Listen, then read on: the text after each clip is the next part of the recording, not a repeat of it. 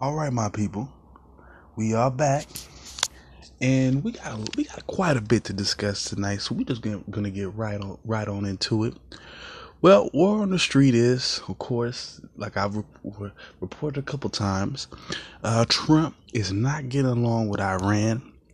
Uh, recently, I would say uh, over the weekend, Hassan Rouhani, the president of the current president of Iran, sent out some statements and uh, what he basically, you know, said was any U.S. attempt to incite Iranian nation, the Iranian nation, against Iran's security and interests would backfire.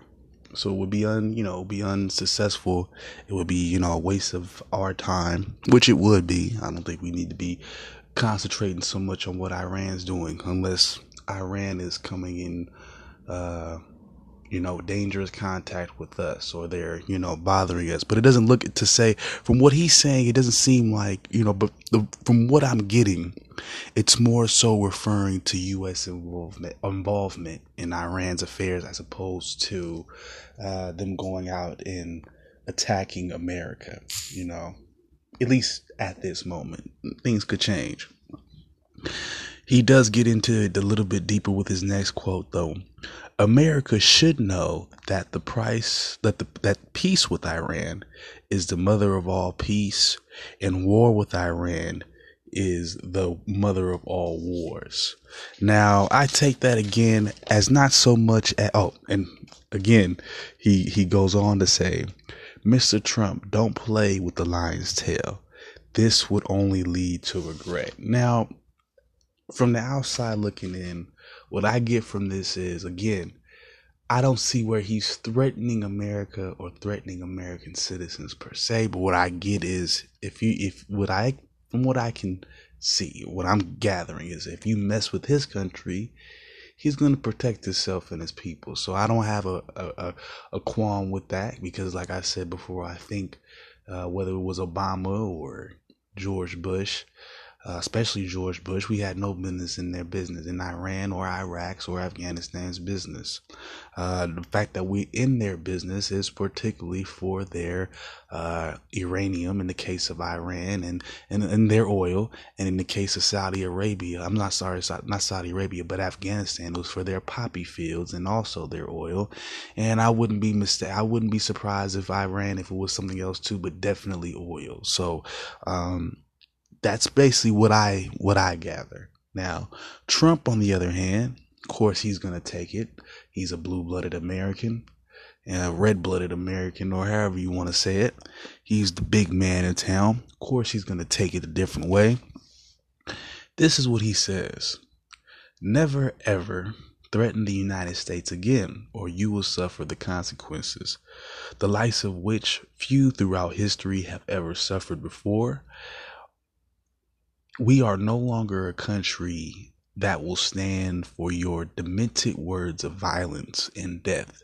Be cautious. And he made sure to put that in. First of all, the whole message, the whole tweet was in caps.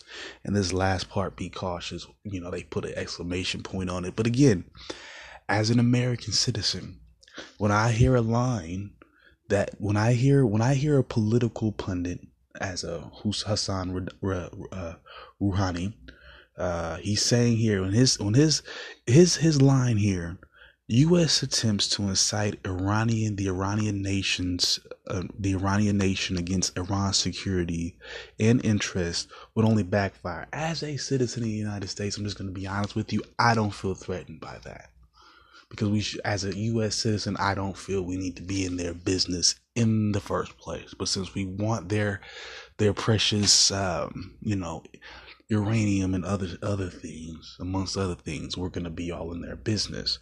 But I don't feel like that's a threat. I don't feel like anything he said is a threat. I think what he's telling Trump is to leave him and his people alone. Trump, more than likely, uh, he's not going to do that. And he took this to offense. And so will any other conservative. Uh, if anybody made a, a, clear threat, it would be Donald Trump. Uh, he said that they will suffer um, the likes of which that nobody has suffered throughout basically throughout history. And he told them, be cautious. I to me, that's a direct threat. Um, they will suffer consequences. Although, like I said, nothing that Rouhani said, in my opinion, maybe I, you know, this is all, this is all, you know, this is all perspective. This is all perspective. Uh, I feel less threatened by this statement than some, like I like I reported last week with Miss Maria Butina from Russia, a Kremlin f- agent being in our country, infiltrating more than likely our NRA. That's what I have problems with. I don't I don't have a problem with Rouhani pr- protecting his country or or or having the best the best interests of his personal country in mind. Sorry. Try again, Mr. Trump. That doesn't work for me. So I know what he might be trying to push, but I'm not buying it. I know, I know the, the less, the, you know, the less red people, mm, they're to probably jump on it and say, oh, he's definitely, from what I read from this statement here, I'm sorry, you know, maybe the, maybe I'll give you this, the, the, the you know, the peace with Iran is the mother of all peace and the war is the mother of all wars. Hey, that line, he was feeling himself just a little bit. I'll give, I'll give you that. But as far as feeling threatened, no. Because I, you know, I just, I, nothing that he said was a direct threat to American citizens or to an American, to the American people, or to the American establishment. However, the Russians, I'm going to keep saying it because this is real. You got them already. They, they hacked the Democratic National Convention servers. And like, I'm going to keep pushing, pushing. You got another, you had, they just caught another Kremlin agent. Come on now. This is not, I'm not making this up. So I'm not worried about Iran right now. Maybe down the line, 10 years from now, they might pose a threat if they really want to do that. That's their choice to do. As of right now, I'm not threatened by that. If anything, he's mad at Trump and not mad at me. So, Trump, you handle that. Whatever you have to say. And of course, he's going to. And see, see, if you really want to take it there, see, I don't get Trump. And this is why I'm like, dude, you're, you you want to tweet Dude, who the fuck tweets all this shit? If you don't have a fucking WWE style promo, I mean, come on, get get on a get on get on TV or something. I'm not trying to look online. I don't. First of all, Mr. President, I don't have a Twitter, so I'm not even. I don't even hear half the bullshit you say half the time. Get on the TV like a regular guy would do, and talk your stuff so we can understand you know, forget all this. Tw- I'm trying to, I don't, Twitter, I don't got time for Twitter. I don't see you older than me and got more time in the world to be on some Twitter. I don't get it, Mr. President. What are you doing? I, whatever. How see you spend all the time on Twitter. Now you got somebody infiltrate you. You caught somebody infiltrating your your political side. See, I don't get it, Mr. Trump. But you twi- you typing all day, you tweeting all day. Mr. Mr. Fingers, what's going on? Talk to us, please. Jeez, I mean, I, I all and all the uh, and any and any and then when you know you start jamming him up about this other stuff, then he sends out his white ring pundits out there, his little Alex Jones, and all they do is diffuse the situation by talking about Obama and and migrants in Europe. Like we give a damn, dude. Let's get to the point, okay? Explain to me what are you gonna do with the people that infiltrated your government. What are you going to do about that? I don't give a damn about you beefing with Iran. Let's get to the point. Stop. Oh, and guess what he's about to do? He, guess what he's about to do? He's about to cut from food stamps, y'all. That's the big show. That's the big news he ain't trying to tell you. Oh, oh, wait a second. Told you.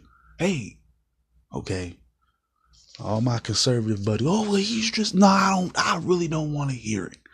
They both fine, and they, let's admit it. If Hillary's bad, this guy's a joke. I'm sorry. I'm sorry. I'm gonna say it. I, maybe I'm too harsh. Whatever. I'm trying to figure out. Oh, the unemployment rate went down. We've been working since Obama was president. A lot of us. So what are you talking about? The job rate went up for black people. Oh, black people decided to to apply for jobs. Is that what it is? Don't tell me that, because I'm about to be very disappointed if that's the case. It wasn't like we didn't have the opportunity to work. Don't tell me that shit. So, anyways, got some more news, got some more national news. And this is, you know, this is, you know, the way this country is is is playing itself out. I don't see, you know, and everybody said I had, you know, and even a close friend of mine said, uh, one good thing that will come from Trump is that we'll be revealed to all these these evils and these injustices. And I'm trying to sit there to myself, well, we we've been seeing this throughout our lives. We've read about it in our history books. We've already know the injustice was here.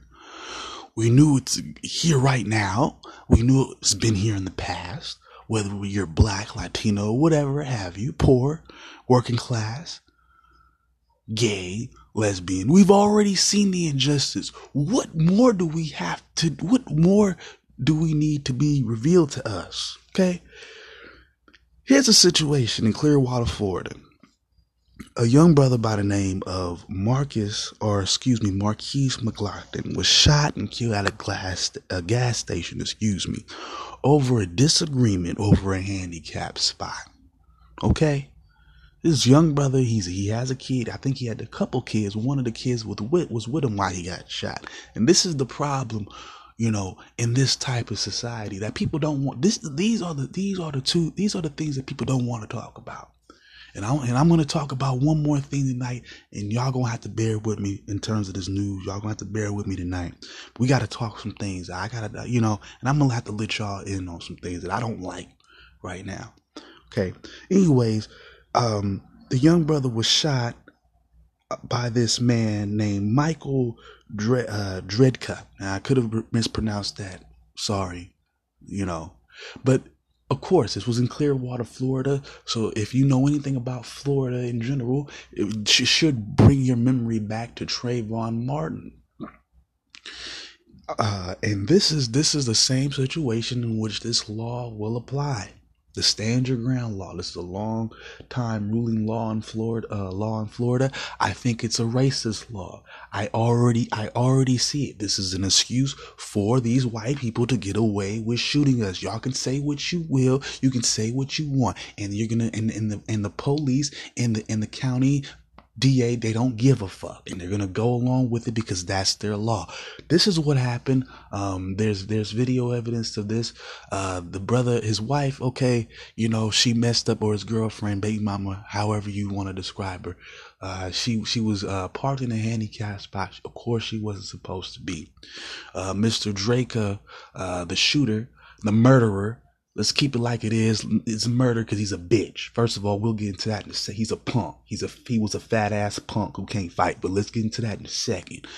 Okay. Now his wife, you know, parked in a handicap spot shouldn't. And I and if I if you know, hey, I probably knowing knowing just knowing the situation, she probably said something that set some stuff off. Okay, this is where the brother comes outside, defends his wife, and you know maybe he was wrong for pushing the man to the ground, but I'm a man.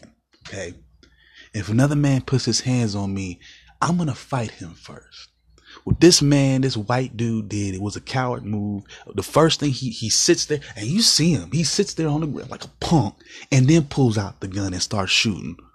Dude, you a bitch somebody pushes me on the ground, I'm fighting them back. And if it if it gets to the point where I might really be dying, then I might have to. The man pushed you on the ground. You're a he's a punk. He's a pussy. He's a put. That man is a pussy. He probably didn't fight in school. Used to get punked all day by white kids, black, all type of kids, because he never learned how to fight.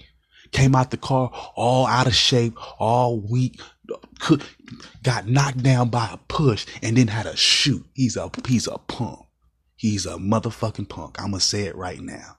It ain't about being racist. He's a pussy. He's a pussy. I would never let a man just push me on the ground while I look up to him before I decide oh, I'm gonna shoot. He's a he's a he was a punk.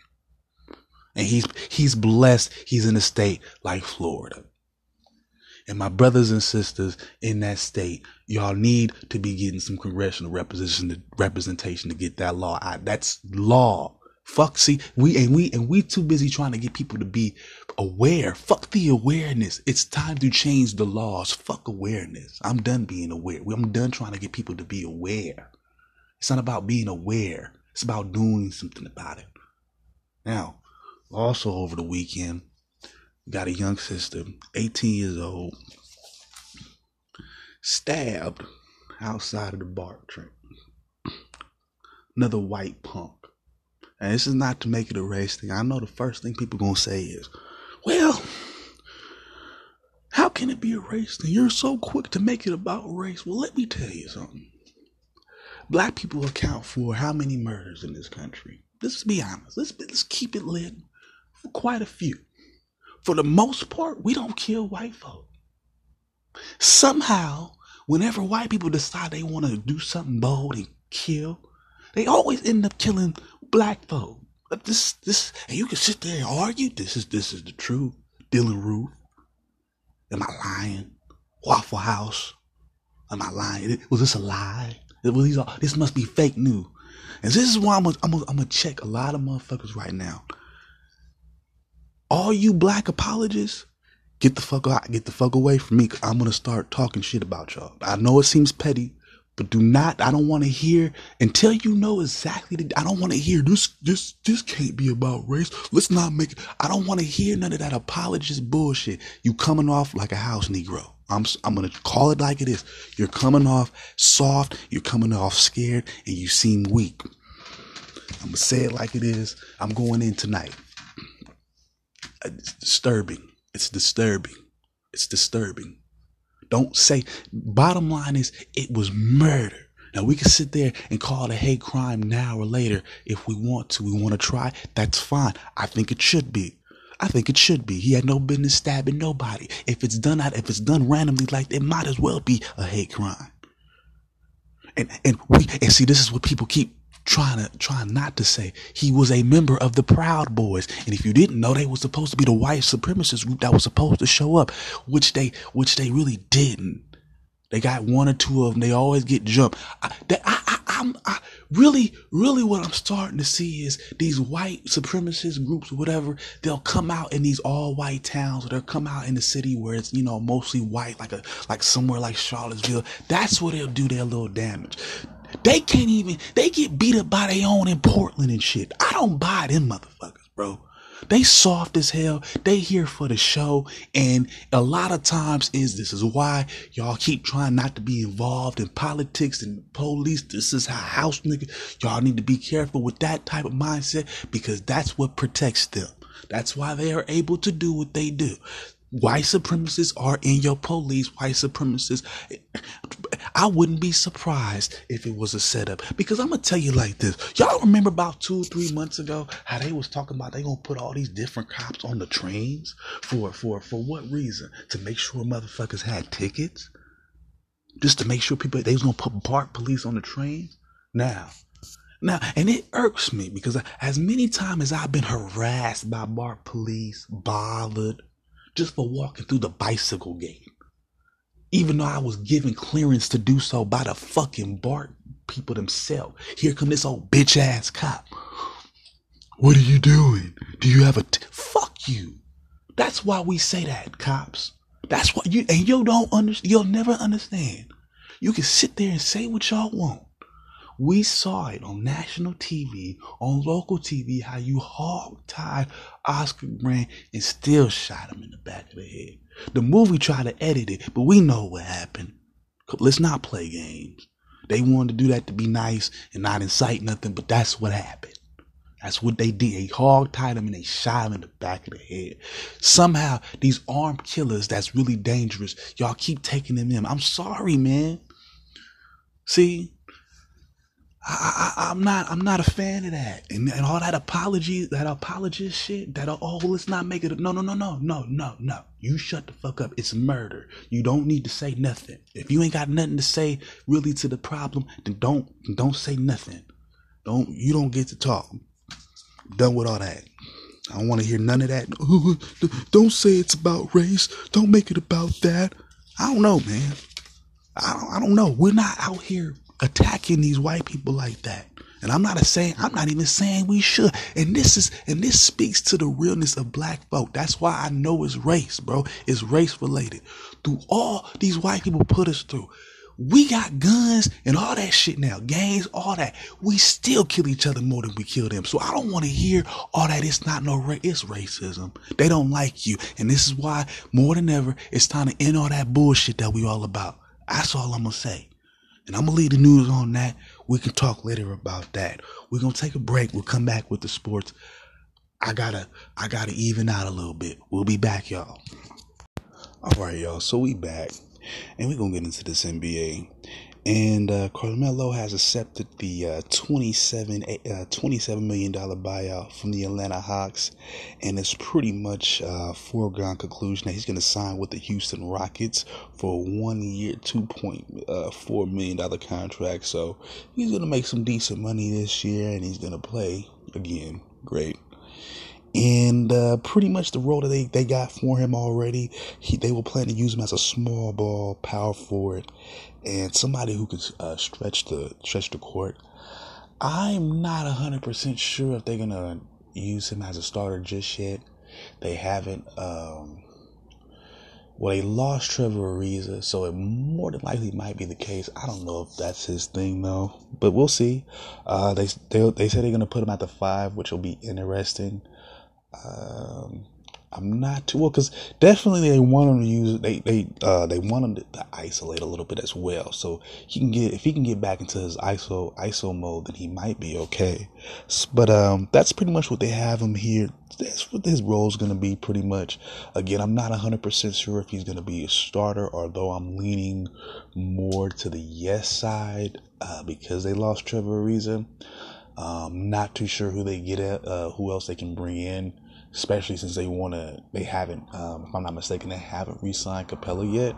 Uh, so it'll be it'll be pertinent uh, that if uh, well. I'm not even too sure what Houston's next move is. So again, um, I just pretty much know that that's going to be his role. So he's going to probably be, like I said, a small ball power forward. Um, you know, it's I, you know, it's hard to say I guess you know you would you would compare you know he's not going to be doing exactly what somebody like a Draymond Green would be doing because he would be considered, in my opinion, a, a small ball power forward. Um, he definitely has more range, I think, than Draymond Green, but I don't I don't know if he I don't know if he still has it in him to get to the paint and do all that. I don't know if he still has those moves like that. Maybe he does, and just Oklahoma City didn't use him right. We'll see. And I know he's pretty much a liability on defense. And we're talking about a team that already had suspect defense really although they they they played a little bit out of their element in the playoffs meaning more so uh, you know more so up to their outside of their potential. They exceeded that a little bit. Without Trevor Ariza though I don't know if they are able to do that. They definitely would need Clint Capela though uh, at least to have to have some rim protection. If they if they they're not able to keep him for the long haul it might not be that great of a plan now and as you guys, of course, know, uh, D'Antoni coached Melo in, in Y. And this is an interesting situation because they really didn't get along so much in New York. So it's it's funny to see him brought back in the future in a whole different situation. So it's that'll be interesting to see. Um, definitely. Um, let's get on. Oh, also, also, um, just before I forget, uh, Kawhi had his physical today for the Raptors. I think he cleared. I'm not too sure if he cleared it. We'll cover some more. We'll get more into detail with that tomorrow. But also, Kevin Love, he signed a four-year, 120 million dollar extension with the Cavs. He's pretty much set there. Well, I believe he has a fifth-year option as well. So he's pretty much set to be the man after LeBron is gone. That's what that tells me. Uh, he's averaged 18 uh, points, 11 rebounds so far in his career, 15 points, basically 10 rebounds in the playoffs. Uh, last year he went hit uh, 41.3 uh, from the from the three point range. So uh, there's definitely some value, of course, I guess in this game. That's what they saw, and they're gonna keep him for a little while longer to help them out. Uh, off to the NFL. Your man Todd Gurley from the LA Rams has signed his four-year extension with the Rams. The deal will be worth 60 million with 45 mil guaranteed plus a 20 million dollar signing bonus. He will be the highest per year salary. Uh, this will be the highest per year salary for a running back. And uh, you got your man already from the outside in, uh, Le'Veon Bell saying, "You do you, bro." And they basically, I think he went on to say they thought I was crazy. No, they do think you're crazy because you want to be a rapper too, and you're not even committed enough to show up and work out, really. So And I think they, they, they felt much comfortable. The Rams feel much more comfortable with Todd Gurley than I guess the Steelers feel comfortable with you. So it's not that it's not that that you're crazy in terms of thinking your value is that high, which to an extent it is. However, I don't think they trust you enough to pay you. That's what that shows me. Mm. So it's more so, in my opinion, it's more so an indictment on Le'Veon Bell than it is the Steelers. Sorry, you're gonna have to show up next year if you really want those millions, bro. Just saying. No more rapping. No more rapping. And uh, finally, for the base, for sorry for this football news, we got Baker Mayfield, the rookie uh, first a first round pick. He finally signs his contract with the Browns.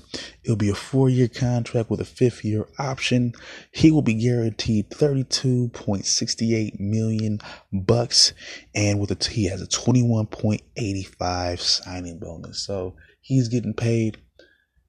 And in the case of all Cleveland quarterbacks, I hope he's he's ready to play and he has a good insurance policy he's going to be on his ass a whole lot this year. Joe Thomas, he's retired a year. He's already lost 50 pounds. Poe Browns. Poe Browns. I don't know what to say. They just, they are the can't get right of the NFL. I'll leave it at that. And finally, uh, we got Lamar Jackson. Um, Jim Harbaugh, and this is coming out of Ravens uh, camp. Uh, Jim Harbaugh, of course, like we pretty much probably already knew, he's going to go with your boy Joe Flacco as a starter this year. However, he does say that Lamar Jackson will be in the in the in the rotation. He will he will get some snaps this year. Uh, I believe uh, his main quote was somewhere along the lines of uh, somebody with this much talent can't uh, can't be on the bench, something like that. But apparently, he's definitely going to be uh, involved. They didn't really didn't they really didn't re- reveal too much into into how they're going to involve him. But more than likely, they're going to try to run him around a little bit, put him in different packages, which is fine. But I hope that you're really tra- uh, training training him to be a quarterback as well, because that's what you drafted him for. And um, believe it or not, I mean, he can't do that all his life. So eventually, he is going to have to be able to throw that ball. So you know, and believe it or not, you know, I don't get me wrong, I, I do like the pickup. Um, I do like the fact that they drafted somebody new, somebody who can bring a little bit more in there in terms of excitement and just what they can overall do with the ball, given the right coaching. But I don't think it, I, I think it for the Baltimore Ravens struggles in general, it really wasn't so. I mean, I think some of it you can blame on Joe Flacco, but you know, in reality, that's not a real complete team. This is a team that's been missing one important thing, and um, throughout the throughout the years, they've been able to, you know, make moves on defense. Of course, they lost Ray Lewis, but they were able to get people like Elvis Dumervil. They've drafted C.J. Mosley, who's a solid defender. So they've come across good defensive players. I think they've they either had or have had um, Gene Upshaw, solid defensive end, uh, defensive lineman, or outside linebacker.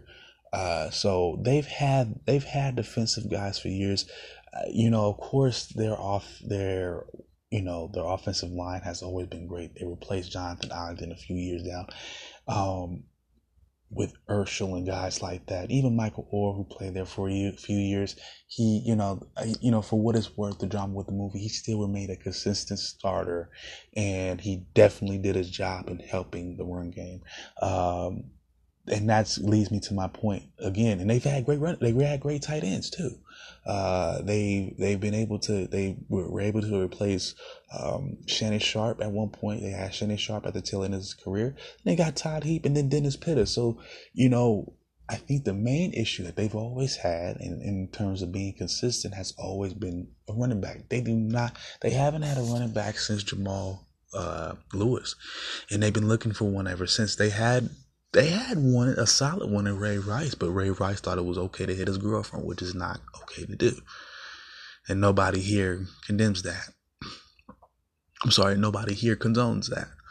So, um, you know, he got himself in the situation and, you know, he's no longer in the league. And I thought, you know, that could have, I, you know, if you look at, you know, what got them there to the Super Bowl, that's part of what got them there.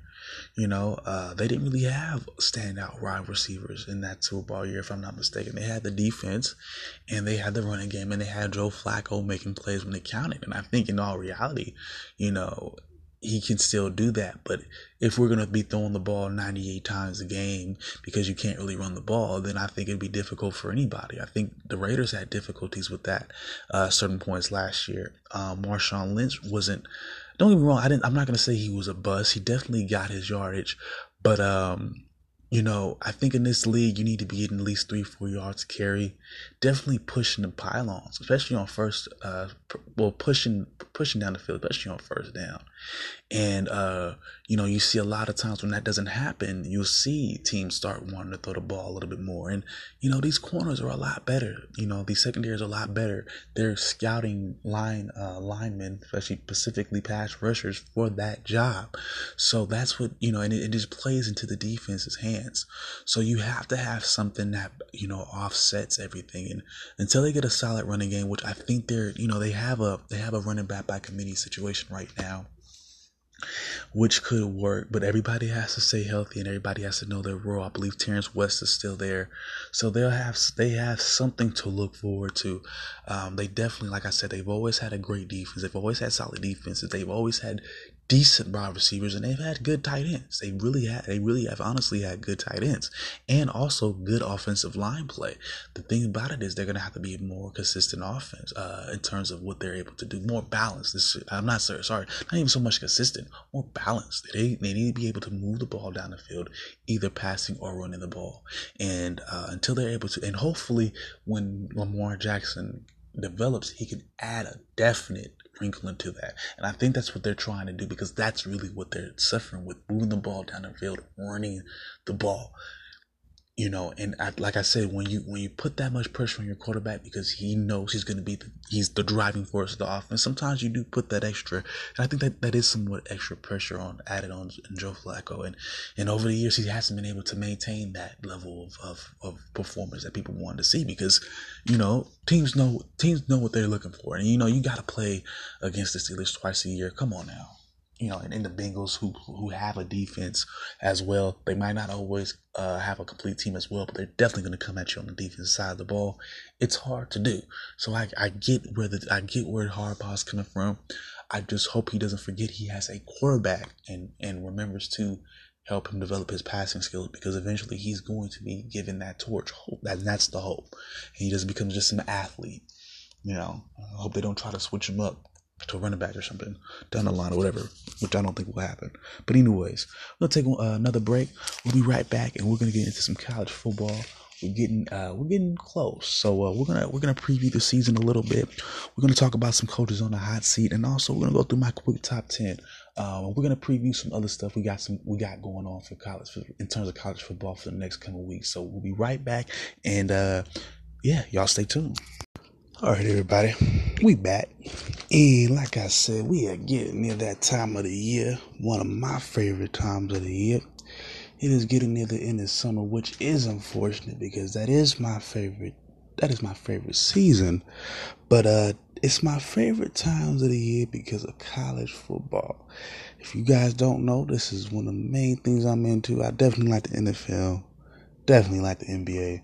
I'm getting into hockey and even soccer, even, but college football is the shit to me. And so we're gonna we're gonna be covering a lot of stuff uh, up until the season. Of course, we're gonna get through all the scores and stuff when the season starts and everything, and all the headlines. There's a lot more headlines, of course, going on while the season's going, as opposed to right now. Uh, tonight, what I have for you guys are a couple. I have a top ten for you guys, uh, and I also have I got a hot I got a, I got a quick hot list uh, of coaches on the hot seat actually. So we'll get through that, and uh, what I'm gonna start doing, and I'm gonna try to get through this uh, before or right around the time the season starts. I'm gonna go through all the college football conferences, at least the main conferences uh, in Division One at least. So that means uh, Big 12, Pac 12, SEC, Conference USA, uh, Sun Belt as well.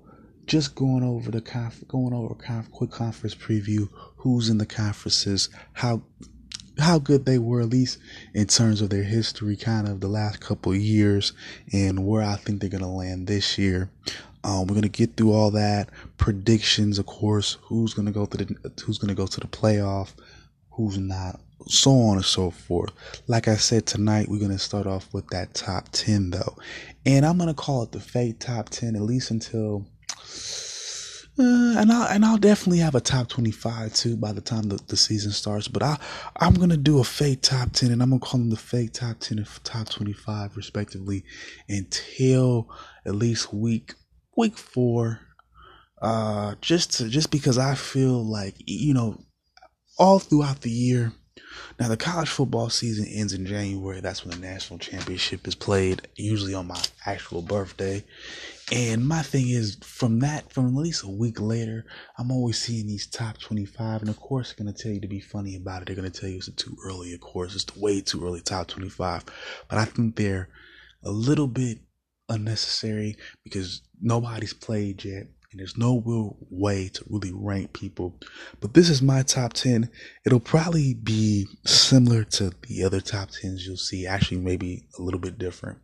But I'm kind of basing mine on how they finished their last game of last season, uh, what I what information I was able to extract basically on how their off season has been going in terms of recruiting and so on and stuff like that.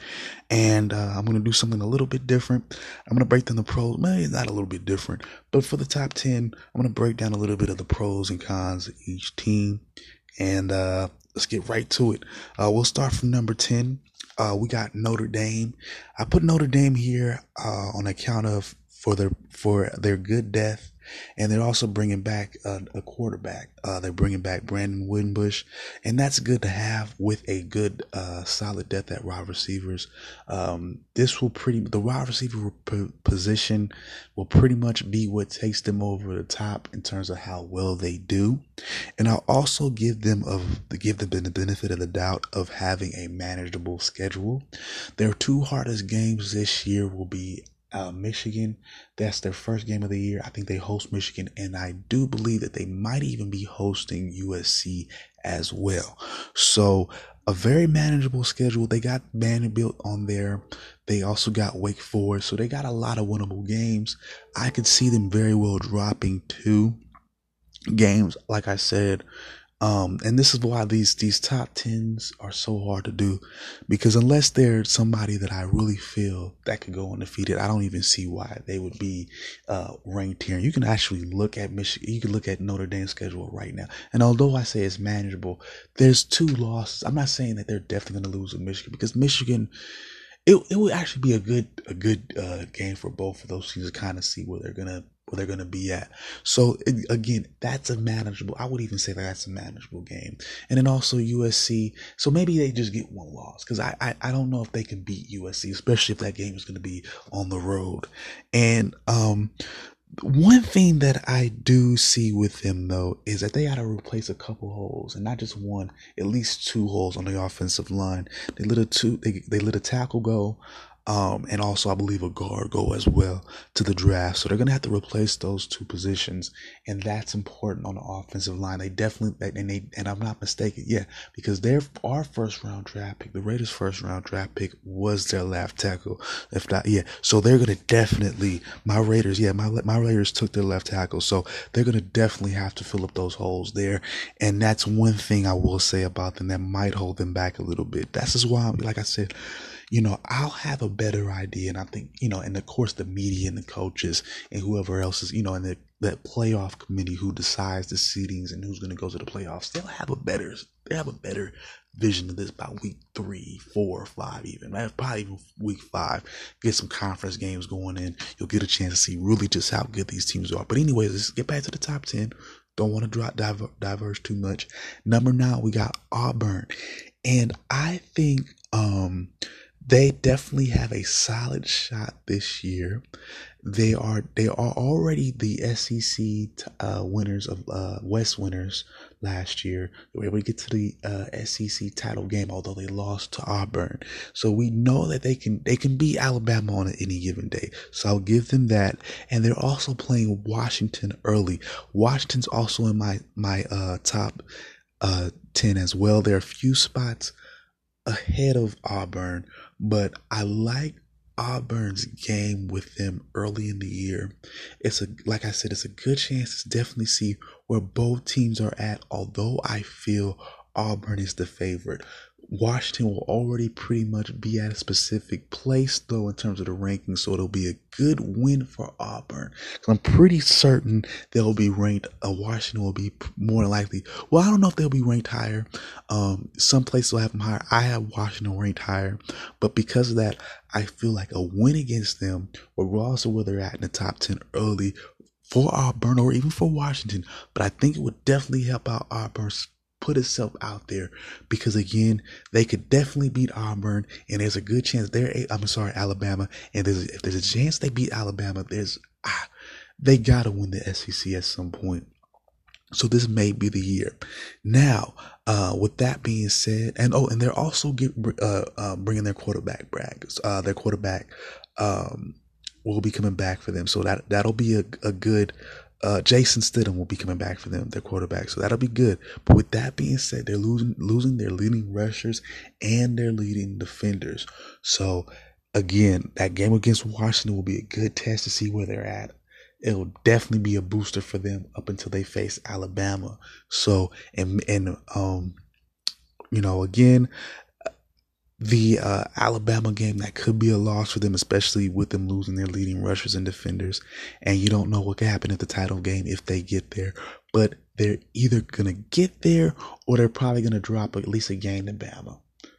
And one thing for them is, if I'm not mistaken, they're going to be playing Bama and Georgia on the road. So that that does hurt. That, that, that you know, that's those are difficult journeys to make. So definitely, you know, they definitely got something to worry about as well too. Now number eight, I got Penn State. Now they're bringing back their uh, offensive coordinator Ricky Rand, who pretty much, uh, who, who, yeah, who helped them out uh, in their get their uh, Fiesta Bowl win, and also uh, James Franklin is doing a good job recruiting. And you know, if it's not this year, then it's gonna be soon, where they're gonna be taking over the, well, they're gonna be doing pretty well in the Big Ten. Um, right now, uh, I think one thing that could be holding them back is they're gonna have to replace uh, Saquon Barkley, and they're also gonna and, and one thing I wanted to highlight is they do have a quarterback, Trace uh, McSorley, and I think the big issue is how is their coordinator, uh, coordinator, excuse me, Rand, going to uh, work with him? Obviously, they, uh, from what I'm hearing, is that they have both uh, different styles of offense uh, in terms of how Trace plays, you know, and how Ricky coaches. So that'll be interesting to see um, in terms of before I would, you know, before I get into the uh, the Big Ten and an overall Big Ten preview, I would say Penn State could probably finish third or, or second in the conference. It all depends on where Ohio State falls this year. In reality, uh, again, I have Wisconsin ranked a, a, a couple spots higher than them, but there's no guarantee. But we'll get into a little bit more of that as to why in a second. Uh, number seven, uh, we got Washington. I told you guys about them a second ago, and I like them because they're bringing back Jake Browning, nationally ranked quarterback in terms of his stats. Definitely solid. Um, definitely good to have, like I said, consistently in the in the quarterback position. And I like Chris Petersen as well. He's been the main reason why they've been so successful in the past few years. One thing that I'm going to hold back against them is that they do have to play an Auburn team early in the year. Like I said, Auburn is missing their leading rusher and defenders from last year. Uh, however, I'm pretty sure that they will probably be going into that game as a favorite. This game is going to be in Atlanta. It should be a charged up game. You know, if they lose, it sets them down a spiral because another thing that I'm going to not give them a knock against because I just have to be honest with you. I like the Pac 12 North. I think Cal has a shot to knock somebody off, get an upset. Washington State's been in the picture the last couple years. Uh, you got Stanford, who can take the table, who's liable to take the table you know, underhandedly, low key. And then you got Oregon and Oregon State, but more so Oregon. Um, they're bringing back their quarterback. They are, they're having a tremendous recruiting year. So definitely, if they're not in the next this year, they're in the mix. Definitely in the next for the next couple of years. Uh, Oregon has definitely already been pegged to be a dark horse in the Pac-12 North. Washington has a lot to look out for in their own division. So as much as I like them right now over Penn State and Auburn, just in, just because of who they have in terms of their coaching staff, terms of their consistency, they haven't made any real changes in things like uh, coordinators, or coaches, or things like that, or they haven't lo- they haven't had any any big losses. But again, you know, I'll give them that seventh place because of that. But again, going into the year, do not be surprised they take a loss or two or three. Just keeping it real. Uh, moving right along, we got to number six. We got Wisconsin. Now, Wisconsin is bringing back their quarterback Alex Hom- uh, Hornibrook and also their running back Jonathan Taylor. So that's always a good sign.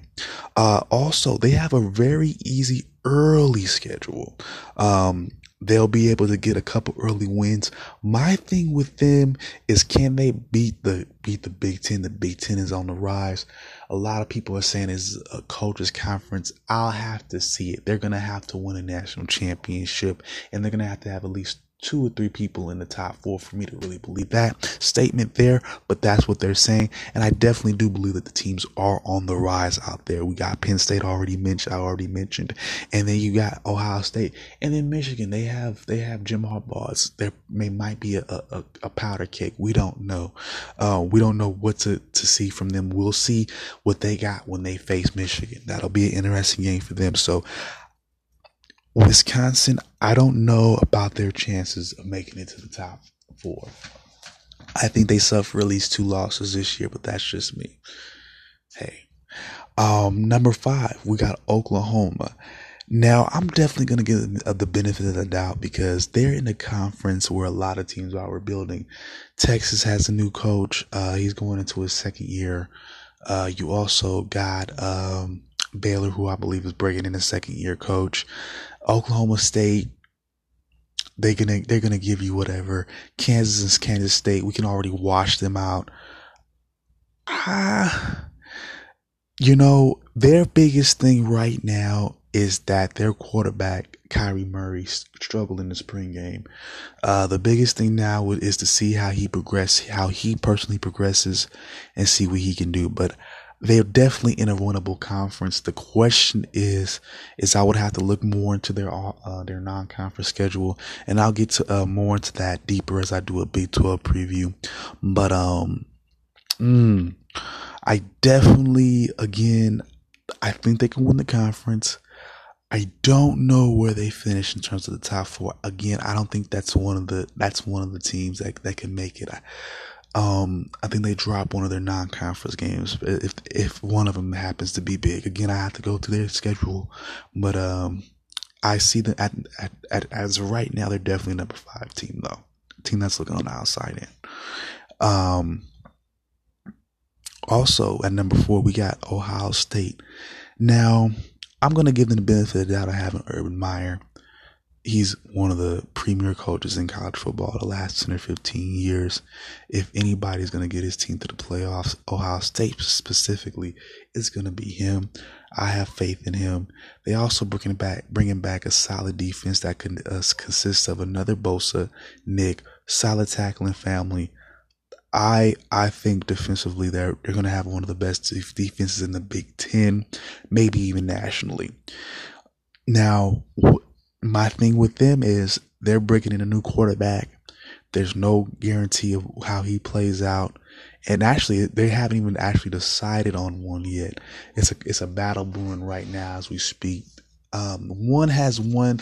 Well, apparently they have their starter, but uh, definitely there's going to be more competition at fall camp, which means they're not in my opinion, they're not 100% sure with who they have. And that's not always a good sign. And, um, and like I said before, in, in terms of Penn State, they're going to have to deal, and Wisconsin, they're going to have to be, deal with a better Big Ten conference. Of course, you got to deal with the first two teams that I mentioned, and then also Michigan. And he also got Michigan State and Iowa as well. That could potentially be upset type teams. So look out, guys. Um, you know, there's a lot of people that need to look out this year, and I like it. You know, and I and I think it keeps parity, and and this is one of the few places, believe it or not, where there is some parity, even though, well, I, I think you know, Bama earns their spot the, the top teams do eventually earn their spot. So, and that's what I do like about college football. So on to the top three. We got, uh, Clemson coming in at number three, of course, and they got Travis Etienne coming back, the running back. And he, and this is a good thing because he's already a, a Heisman candidate. So you know what he has, his capabilities are, you know what he's willing to do. And um, they're also bringing back their defensive coordinator.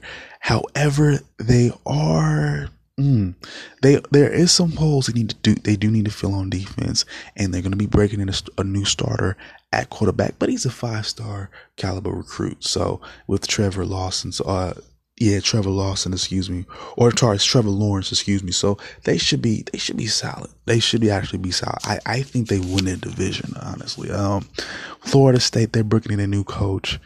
Um, their recruiting class is solid. Again, they probably won't be there till next year or subsequent years. That's just how recruiting goes. They're not going to be necessarily solid right away, but you get that, that those classes some time, you'll start seeing how how good they are. Um, I don't, and I think Miami is is in a quasi rebuilding situation. So again, I gotta go with Clemson on there. And uh, round it out, we got number two. Uh, we got Georgia.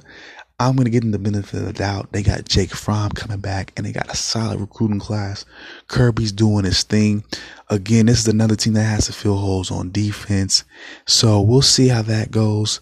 Um, they definitely do have to play, if I'm not mistaken, they do. Oh, no, no, no. I'm not too sure if they have to play Bama. So they definitely have a manageable schedule. They will be playing Auburn though, but they will be hosting Auburn. So that should be an interesting game for them. That should be a telltale game for them because I pretty much think that they should run the table in the SEC East. Again, I think the SEC is one of the most inferior conferences outside of the, maybe maybe Georgia, but uh, they're one of the most inferior uh, inferior divisions of college football, my division. But they should probably be the winner of that, and they should be facing the number one team that I have, at least as of today, and that's Alabama. And I'm giving it strictly to them because on the strength of what they've been doing the past few years, and of course Nick Saban. There are uh, there are questions though because this is their uh, their third D defensive coordinator that they're bringing in the last three years. Uh, I'm sorry, the past four years. It's the third in the past four years, so that's gonna be interesting. Um, but again, if anybody knows how to handle it, of course, it's been Nick Saban. He's been winning the championships. You know, can't help it. Can't. Mm-mm. Can't fight that. All right, y'all. So we're gonna take a quick break. We just wrapped up the top ten, and I'm gonna get through these coaches, these hot, this hot seat real quick. We're gonna talk about a few coaches that are gonna have to win now or they're done. All right. So we'll be right back, y'all. All right, everybody. Let's get into it. Now, with every sports season, whether it be football, basketball, baseball, you always got your coaches that are on the hot seat College football is definitely no different. They're, and they're more so stricter about their about their, their coaching progression than a lot of other places. So here's a few coaches that um if they don't get something together going now, they don't get something going now, they're done. Now we're gonna start it off with uh Cliff Kingsbury. He's a head coach at Texas Tech. Now he's been there for five years, but has an overall record of 30 and 33 and 16 and 8, 16 and 29 against the Big 12. Now, mind you, you know what I just recently said about the Big 12 before, uh, especially when I was talking about Oklahoma, you know, kind of running roughshod. And Texas Tech is one of those reasons they don't really put up too much resistance. And it's a shame. A few years back, they had a coach by the name of Mike Leach, who's now at Washington State. And does a lot of the similar things he does in Washington State that he did in Texas Tech. And he emphasized the air raid offense, uh, throwing the ball around a lot, spreading the ball around. Uh, not a whole lot of running, but definitely could pass the ball around the field. And he was responsible for bringing Michael Crabtree into the league pretty much. Uh, but ever since he's left, uh, Texas Tech has, has suffered a little bit. And the Big 12 is a winnable conference, which is why I feel um, if Cliff Kingsbury definitely doesn't get his stuff together, he's he's he's gone sooner than you think. Uh, he's a former quarterback there, so there is some ties there. There's some love there. Uh, but last year they finished sixth in the conference with a six and seven overall record, and they went three and six in the conference. And again, in the conference, that's winnable in my opinion. You know, by any team. So it's an offense first conference. Uh, some defense depends on the team. Um, you know, more times than not, you'll see Oklahoma or Oklahoma State and Texas when they're really on top of the game. If you go back to the early 2000s, about 2005, Vince Young years, they had solid defenses. But every now and again, it gets to be a wide open offense, uh, offensive uh, co- conference, and in my opinion, it's it's it's winnable and they haven't been close to you know even sniffing at a title since he's been there. And uh, also last year they lost to south florida in the birmingham bowl. In the birmingham bowl and you know you, in, in college football you have uh, your playoff now. Back in the day in the, during the bcs you had these specific ball games. And uh, you were playing the national championship. It, all, it would all be based on where you place. But to make a long story short um, what I what I mean to say is the ball that this playoff game or this postseason ball game they played in was not really uh, you know it's one of those low lower tier ball games. It's not you know not to say it's not important, but again you know it's a, it's a, it's a it's a it's one of it's at a stadium where nobody's gonna see. Uh, that's not going to sell out. Excuse me. Uh, it's not a it's not a game that's going to be more likely broadcasted. So again, you know, he gets the team is not getting a whole lot of exposure. Uh, the team is not witnessing a whole lot of success, and like I, am going to keep saying it, the Big 12 is a it's a winnable conference uh, by just about any team. I'm sorry. Uh, you get somebody who can put up almost 45 points a game, and they're challenging in that conference. It's that easy. And he has the offense to do so. And I do think he does have the offense to do so. But he, again, you know, you're going to have to play de- some type of defense too, or you're just going to get, you know, you know, you're just gonna lose by even more points, and that's usually how their games go. Uh, they usually end up putting up 55 points, only to have another team put up 60 or 70 on them. They'll put up 40, 45 points, to have a team put up 50 or 68 points on them. So that's just that's just the difficulty of living in the in the or playing in the Big 12. And you know, either they're gonna have to have defense or they're gonna have to have some type of um, great offense to counteract that. But like I said, he's a former quarterback there, so a a ball game uh, at least get into a ball game might save him for another year. So he might be all right. Now, another coach we got on the hot seat, we got Mike McIntyre of Colorado. Now, he recently won the Pac 12 South uh, the Pac-12 South Division in 2016. He did end up losing in the uh, conference championship game to Washington that year, but last year he uh, regressed significantly. He only won two conference games and failed to even reach a ball game. As is already coming from a team that's already struggled. Of course, he's had his struggles to build his team to get his team to where they were in 2016. So to have a a fallback year like that it definitely puts you in the hot seat. And if I you know, in all reality, you know, he's definitely on a short lease, meaning if he doesn't get it done last year, they're gonna probably take in take into fact take into take into fact what last year was like with him only winning two games and just the struggles in totality and, and kind of let him go. Because uh, at some point you're gonna want to see some improvement. And again, the Pac-12 division, I'm not gonna say is completely wide open because you have USC that's solid, but it's definitely a winnable division. Again, UCLA is not where they once were. Uh, you got Arizona, who's not, you know, who's not as great as they were. Uh, Arizona State that'll put up a bunch of points on you, but again, they'll allow a whole bunch of points on, will allow a whole bunch of points. So they're, they're a beatable team. Uh, Utah again they've had they've had better years but again they haven't won the conference uh, set maybe once or twice maybe uh, the division i'm sorry maybe once or twice so it's definitely a winnable division and uh, again, when you're in those easier divisions and those easier conferences where you can't really get it done, they definitely look at you. And it's definitely, you know, those coaches definitely don't last long, to be honest with you. And uh, Mike McIntyre again, he's on his way. And last but not uh, least, excuse me, we got David Beaty from Kansas. Now, he's only won three games in the last three seasons. I don't know why he's still here. I don't know how he's made it. And this is just continuing the trend since 2009 when they fired Mark uh, Mangino. Mark Mangino, uh, it was a, it was a double edged sword uh, for them because you know he took them to a ball game. Uh, of course, I think they lost. They could have went to the national championship game. I think they lost the game at some point during that season. Couldn't make it there, but they got to a solid ball game. If not that year, then a year later, Orange Bowl, something like that. And this is a team that hasn't really been good ever. Um, we're talking about a team. I think that they produced uh, Dana Stubblefield, and I'm not too sure exactly how good that team was in that year. I think he was drafted 93, 94, and I'm not even too sure how that how good that team was. But I know he was somebody. Uh, he's a defensive tackle, Hall of Famer.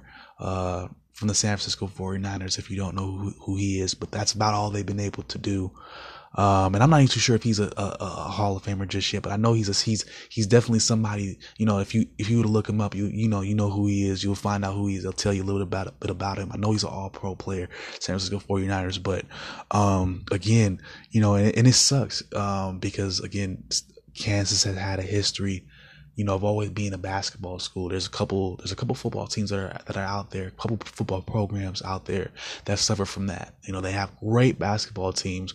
Uh, looking at Duke, uh, Kentucky, Memphis. Uh, mm, it's a couple of them, definitely a couple of them, and Kansas is one of them as well. Um, great basketball teams, but n- historically never had any type of, of luck in football. And again, you know, this is this is what Kansas has had to go through. They've had to go through a lot of winning, uh, winless seasons, one win seasons, two win seasons, and this is just a pattern. I'm not too sure what it would take to to turn it around in a, in a program like that. Um, we're talking about a campus that is in Kansas, is in the Midwest, is in the middle. Of, I would say nowhere. I've looked up the city before. Very small town. I think about eleven thousand people, uh, in, in in total so it's hard to recruit unless that team is really good. So, um, you know, I, I, you know, for their sake, they would have to get a football oriented culture, football oriented coach, and um, for the future. Uh, I definitely think at some point they will let David Beaty go. Uh, if I'm not mistaken, they will make, they might even let, let him go uh, earlier than any of these other coaches, more likely at the start of the season. But uh, we'll see. We'll see how it goes. Um, it's it's it's definitely it definitely sucks because uh, you know, like I said, it's just a situation where that team has never been that good. So it's hard to recruit. It's hard to get the best players, and then they, eventually, when you can't get the recruits in college football, you can't get a, a three. You can't get if you can't at least get three four star recruits, you're not gonna be able to win a whole lot of games. So there you go. All right, y'all. We're gonna take one last break, and we come back. We got some baseball news, and uh, we got some baseball scores as well. So y'all stay tuned. All right, y'all. We're going to wrap this up for tonight. I told you we was going in. We Had a lot to talk about, of course. There's a lot going on. Who knows what tomorrow will bring. Anyway, we got some baseball news real quick before we get into the scores. The Yankees uh, traded three minor league pitchers for reliever Zach Britton of the Orioles. Britton has 139 saves since uh, 2013, excuse me, and he has had eight consecutive scoreless. Well, there's been eight games that he's been in that have been scoreless uh, on his part, and uh, he suffered. And this is and he's making making the best of his time actually because he's only been playing since June 12th. He suffered a ruptured Achilles last year, so he's balling pretty much this year. Now he's been added to our Yankees pitching staff that includes Aroldis Chapman and David Robertson, Sonny Gray. But overall, uh, the bullpen has a 2.7 uh, 2.75 ERA and 448 strikeouts, which leads all leagues in baseball, both leagues in baseball. Again, uh, going back to Chapman and Robertson, they both have 100 saves, and this is a this is a crucial move right now, in my opinion. The Yankees are sitting at second right now in the AL East. Um, they uh, second behind the Red Sox, of course. So they have they added a, another competent pitcher. This is great because well, this is good on two fronts. They might be able to you know get them back in the AL race. Uh, also, they're also number they're also leading the wild card race as well. You got the Mariners at number two. Uh, at this point, so at this point they're getting the second spot, and A's are close third. Now they're eight and two, and their A's have been eight and two in their last ten, so they're on they're on the rise. So the Yankees needed to add something to that bullpen to keep it going out. They probably needed to add a couple batters, but that's me. I would have got some points, but that's me thinking. Now, I turn back to the AL East a little bit. It'll be a little bit difficult right now because I'm just looking at the Red Sox trajectory. They they're seven and three in the last ten. Like I said, uh, you want especially in baseball, basketball, look at that those those last ten games played. A lot of times you want to check back. You want to see eight and two, seven and three, anything six and four and above. That means you know on that means the team is on the up and up consistently. So I don't know if they'll be able to just looking at what the Red Sox have been doing. I don't know if they catch the the, the uh, Red Sox. Um, but they definitely because of that they're definitely going to need it for that wild card. He was definitely a good addition to, to, to, to keep that wild card because it looks like the a's and mariners are going to fight it out for that last place for that uh, last wild card spot. And if the yanks don't keep hold it together one of them could take it take that first spot from them. So that will be interesting. Um, you know already know i'm definitely rooting for the a's but i just wanted to point that out there. Uh, this was the move that the yankees did make today court, uh, but speaking of the A's, they were able to come out on top against the Rangers today, thirteen to ten, again solidifying. Uh, they're one game behind for that second slot in the wild card. And they're one good, you know, they're one of their patented, you know, streaks away that they can go on. They've been on streaks before, so they're they're one patented A streak away from solidifying a wild card spot and maybe even a playoff berth in general outright if the, if they can get their their shit together. I'm just saying, you never know. Uh, I'm I'm I'm a believer though. We got the Marlins beating the Braves nine to three. The Red Sox beat the Orioles six to seven. The Phillies were able to break the tie. Uh, with the Dodgers, they were able to win seven to four. The Twins were able to beat the Blue Jays five zip. The Yankees came out on top today four zip. Ooh, that pitching staff! I told you they already without without him without the without without Britton, they won four zip. Hey, um, the Padres win today, uh, six, uh, six to three. The the Padres are also in trade talks to get uh, Syndergaard from the Mets. I don't know how good that's gonna work. They already trash. Good luck. Uh, Pirates nine to four uh, against the Indians. We got the Cards beating the Reds four to two. The Cardinal, I'm sorry, the uh, Diamondbacks beat the Cubs five to one. The Nationals lose to the Brewers five to four. The Tigers also lose to the Royals five to four. The Astro, the ALS leading Astros come out on top against the NL West leading Rockies eight two. The White Sox beat the Angels four zip. The Giants, boo. The Giants finally come out. Well, final game of the, of the evening. The Giants beat the Mariners, boo, four to three. But actually, yay, because you're helping us get a get a get a get another spot up. You know, get close to that uh that I believe it will be second place in the West, uh, the AL West, and that second wild card spot. So actually, y'all doing us some help. So I actually give y'all a yay tonight. Yay! Thank you, Giants. So this has been tonight's show. We're gonna. I told you it was a lot tonight we had to get through. I told you we was gonna come back Tuesday for this because it was a whole lot to news, a whole lot of news to cover. We will be back tomorrow though. Um, definitely we're gonna be doing that uh college football preview conference uh conference previews. Uh, I'll be starting with the Pac-12 tomorrow. This is my favorite conference, and I live in the Pacific State, so that makes sense. I figured we do that, and of course we got the war on the street, so look out for that. And um, well, we'll just see how it goes. Yep, or just whatever news I get. I told you, whatever the news I get is the news I'm gonna let y'all in on. So we'll be back tomorrow, y'all. One love.